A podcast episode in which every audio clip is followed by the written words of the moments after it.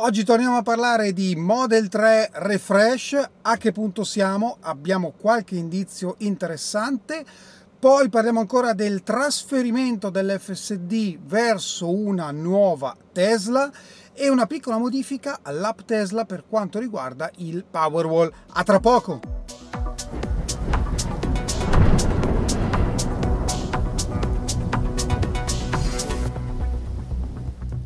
Bentornati a Lampi di Tesla. Torniamo a parlare della Model 3 Refresh oppure Project Highland, chiamatela come volete, perché forse abbiamo qualche indizio su qualcosa che potrebbe succedere di qui a breve. Intanto sappiamo che nella earnings call dello scorso eh, mercoledì 19 luglio Elon ha detto esplicitamente che le fabbriche a livello globale avranno un piccolo calo di produzione per un retooling, il che significa che comunque le linee di produzione si fermeranno oppure rallenteranno il ritmo di produzione per permettere probabilmente qualche piccolo cambiamento che può rendere più efficiente la catena produttiva.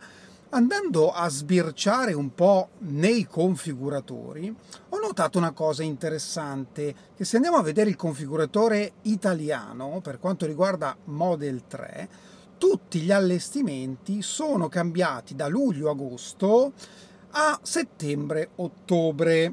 Allora, pensiamo che le Model 3 arrivano tutte da Shanghai, qui in Europa in generale e dobbiamo considerare che c'è il tempo di trasporto, quindi circa un mese dalla produzione alla consegna, perché c'è la nave che imbarca e deve arrivare in Europa, ovviamente. Quindi mh, tecnicamente agosto sarebbe stato possibile come consegne se pensiamo alla produzione di luglio più o meno verso fine agosto inizio settembre. Ora con questo slittamento invece che è diventato direttamente settembre-ottobre probabilmente ci fa pensare che qualcosa potrebbe succedere. Questo per Model 3. Se andiamo a vedere Model Y invece tutto continua a rimanere su luglio-agosto. Sappiamo che Model Y è prodotta anche a Berlino, ma in numeri più limitati. Quindi che cosa significa? Che verrà fermata o rallenterà solo la produzione di Model 3, quindi potremmo pensare che finalmente effettivamente succederà qualcosa a Model 3. Non è detto, perché dobbiamo anche considerare che a Shanghai vengono prodotte il doppio di Model Y rispetto a Model 3, quindi probabilmente questo piccolo rallentamento ha un impatto maggiore su Model 3 rispetto a Model Y, perché il flusso per Model Y, essendo maggiore, riesce un po' ad attutire questo stop. Ma se andiamo a vedere anche altri configuratori, per esempio quello cinese, andiamo a vedere Model 3, infatti le consegne vanno da una a quattro settimane, quindi non è cambiato assolutamente niente. Le producono direttamente lì, quindi anche se le producessero comunque in numero inferiore, sarebbe comunque possibile consegnarle in tempi ristretti, 1-4 settimane. Se andiamo a vedere negli Stati Uniti, dove anche in questo caso le auto vengono prodotte a Fremont, quindi in loco, diciamo, e quindi non c'è nave, eccetera, vengono trasportate comunque via treno anche da, dall'ovest all'est degli Stati Uniti, anche in questo caso abbiamo luglio-agosto, anche qui, quindi non c'è uno spostamento in avanti eh, delle consegne di Model 3. Quindi cosa possiamo dire alla fine? Che probabilmente qualche miglioramento ci sarà alla catena produttiva, il che non comporta necessariamente un cambiamento alle auto. Però c'è anche da dire che se effettivamente Tesla avesse in mente di cambiare qualcosa su Model 3 e o Model Y, beh, potrebbe cogliere l'occasione per farlo proprio in questi frangenti. Quindi non ci resta che aspettare a questo punto ancora un mese e capire che cosa succederà. Sempre durante la earnings call del 19 luglio, Elon ha dato la possibilità eh, a chi ha attualmente una Tesla con FSD completo, di trasferire il software senza quindi spendere ulteriori soldi su una nuova Tesla. Quindi è possibile vendere oppure mantenere la propria vecchia Tesla e passare il software su una nuova, ma con una limitazione, solo per le auto ritirate entro il trimestre, quindi fino al 30 settembre. Questo negli Stati Uniti è possibile, è possibile in Canada. Abbiamo eh, proprio una eh, comunicazione ufficiale di Tesla per quanto riguarda la Cina. Purtroppo per l'Europa non abbiamo ancora dettagli, quindi non sappiamo qual è la procedura, non sappiamo se è possibile e se riguarda solo l'FSD completo oppure anche l'autopilot avanzato. Non ci resta che aspettare maggiori dettagli.